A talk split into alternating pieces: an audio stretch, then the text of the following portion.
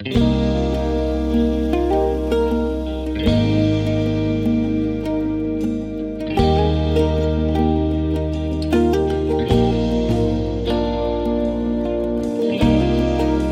chlebem živ je člověk. Bible prostě mluví.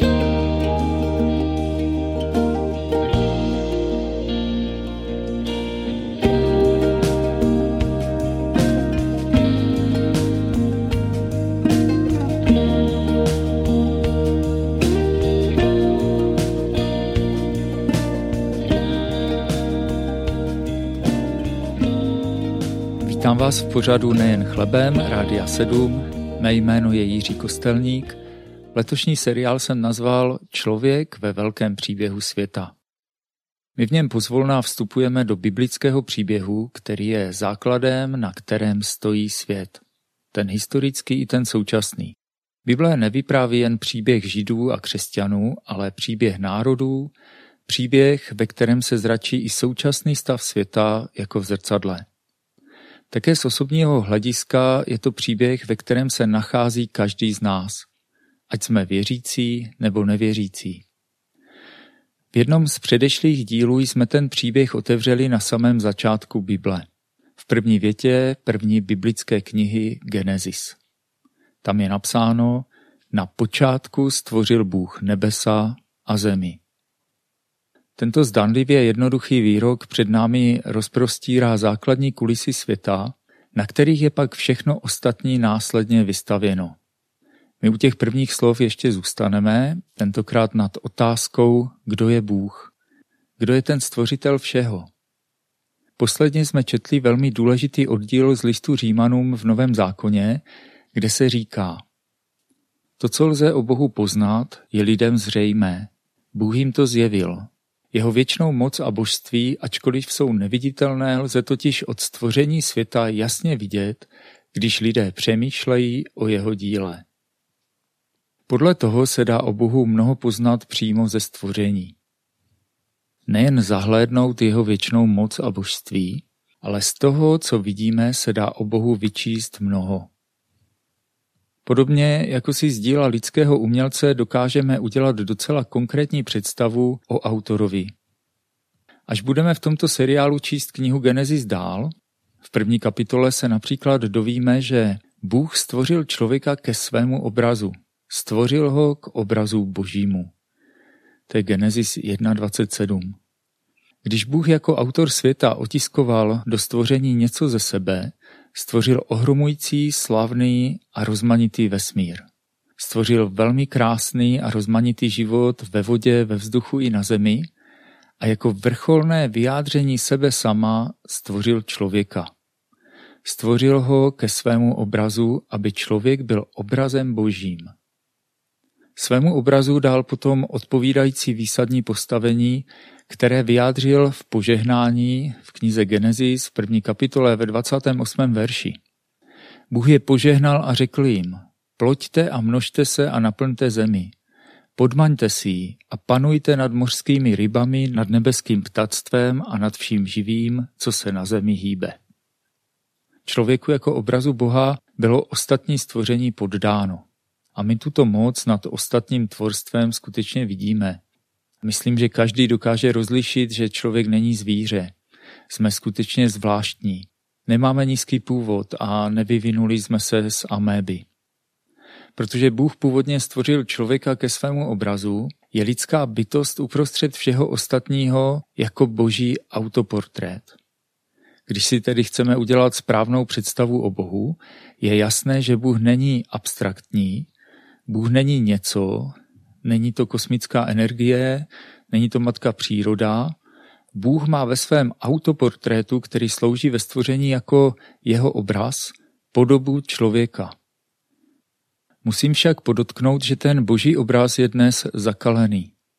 Současný stav lidí, lidská malost, pomíjivost, nedůstojnost, marnost a smrtelnost hříčného člověka je už jen karikaturou slavného obrazu.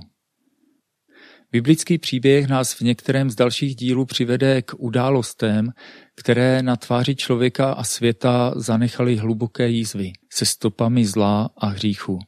Takže pokud neodečteme hřích a zlo, dokonalý obraz Boha v lidech nespatříme. Určitě to bylo křesťanské prostředí, kde vzniklo známé úsloví být pod obraz. Člověk, který ztrácí důstojnost, chová se odpudivě, nechutně, je třeba opilý, je takzvaně pod obraz, daleko od původní podoby. Bible nám později vysvětlí, že pod obraz je celé lidstvo a že cesta spásy je vlastně cestou zpět k pravému lidství, které je obrazem božím. Pokud si dokážeme odmyslet to, co je na člověku pod obraz, vynoří se nám před očima alespoň zamlženě a jako v zrcadle obraz stvořitele světa. Z božího autoportrétu otištěného ve stvoření zpětně vyčteme, že v Bohu musí být něco velmi lidského. On je totiž vzor pravého lidství, které bylo na počátku zobrazeno v člověku. Bůh stvořitel je osoba, je živý, má mysl, má city, má vůli, lásku.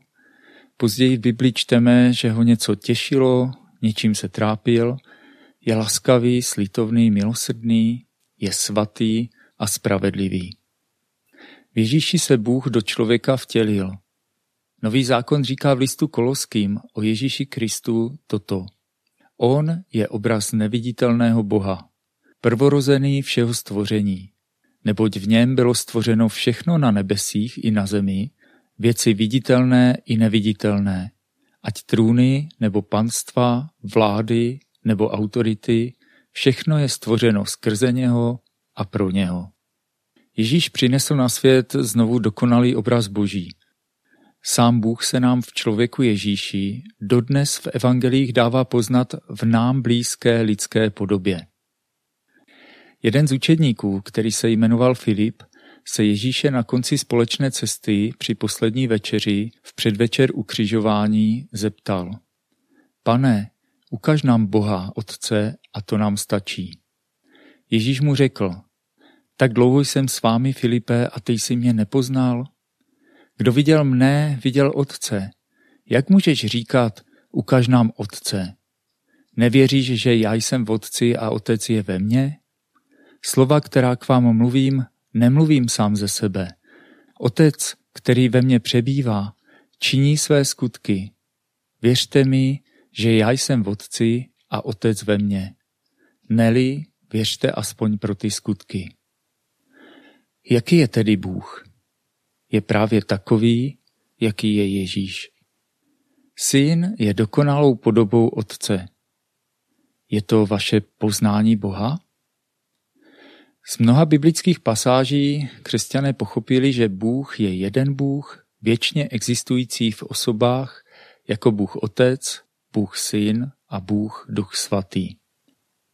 V prvních staletích se to teologové snažili nějak vyjádřit tak vznikl pojem trojice. Je to pouze teologický pojem, v Biblii jej nenajdete, možná bychom se bez něj i obešli, ale přesto definuje něco nesmírně důležitého o Bohu. Něco, co už znali židé od nepaměti, i když oni pojem trojice nikdy nepoužívali. Ve starém zákoně mnohokrát vystupuje Bůh jako hospodin vysílající a hospodin vyslaný, takzvaný anděl hospodin, který jediný přijímá uctívání. A o duchu svatém čteme už ve druhém verši Bible. V Bohu jakožto Otci, Synu a Duchu svatém existuje něco velmi jedinečného. Bůh je sám vnitřně vztahový. V trojediném Bohu existovala láska k bližnímu ještě před stvořením světa. Odtud, z jeho vzoru, se do stvoření otiskla láska k bližnímu jako hlavní náplň lidského života. Života, který je k obrazu božímu.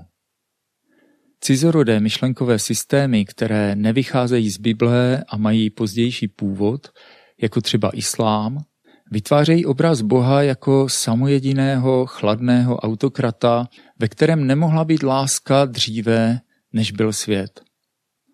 Podobné vidění Boha mají třeba i světkové Jehovovi, kteří mají potřebu vidět syna jako stvořenou bytost.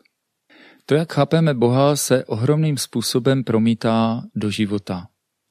Lidé každé kultury jsou takoví, jaký je jejich Bůh. Pokud někdo vidí Boha jako samojedinou osobu, ve které nebyl žádný vztah před stvořením světa, promítne se to i do vztahu a někdy i do duševního rozpoložení.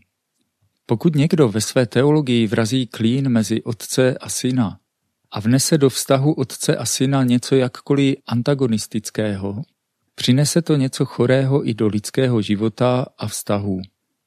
Třeba zvláštní chlad, tvrdost, nelásku. Jeden teolog vyprávěl, že i mezi křesťany zná několik lidí, kteří mají problém s Kristovým božstvím. A vyprávěl, že je zajímavé, že všichni, které on zná, mají i odpovídající osobní problémy. Jednota a láska v Boží trojici už před stvořením světa je pravým základem, na kterém stojí křesťanská láska k bližnímu. Bůh, který stvořil člověka ke svému obrazu a který se člověkem stal v Pánu Ježíši, je Bohem, který dokáže i s člověkem mít vztah jako otec se svým dítětem. Jsem nesmírně vděčný Bohu, že tento kdysi narušený vztah lze znovu navázat. Jako vztah s Ježíšem Kristem, který byl ukřižován za naše hříchy, vstal z mrtvých a žije a dává ducha svatého těm, kteří se k němu obrátili. Lidé, kteří přicházejí k pravému Bohu, ví, s kým mluví a v pokání mohou nabírat kdysi ztracené lidství. Tak dlouho jsem s vámi, Filipe, a ty jsi mě nepoznal, říká Ježíš. Těším se na příště, Jiří Kostelník v pořadu Nejen chlebem, Rádia 7.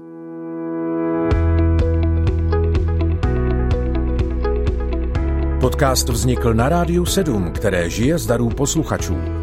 Pokud nás budete chtít podpořit, budeme rádi.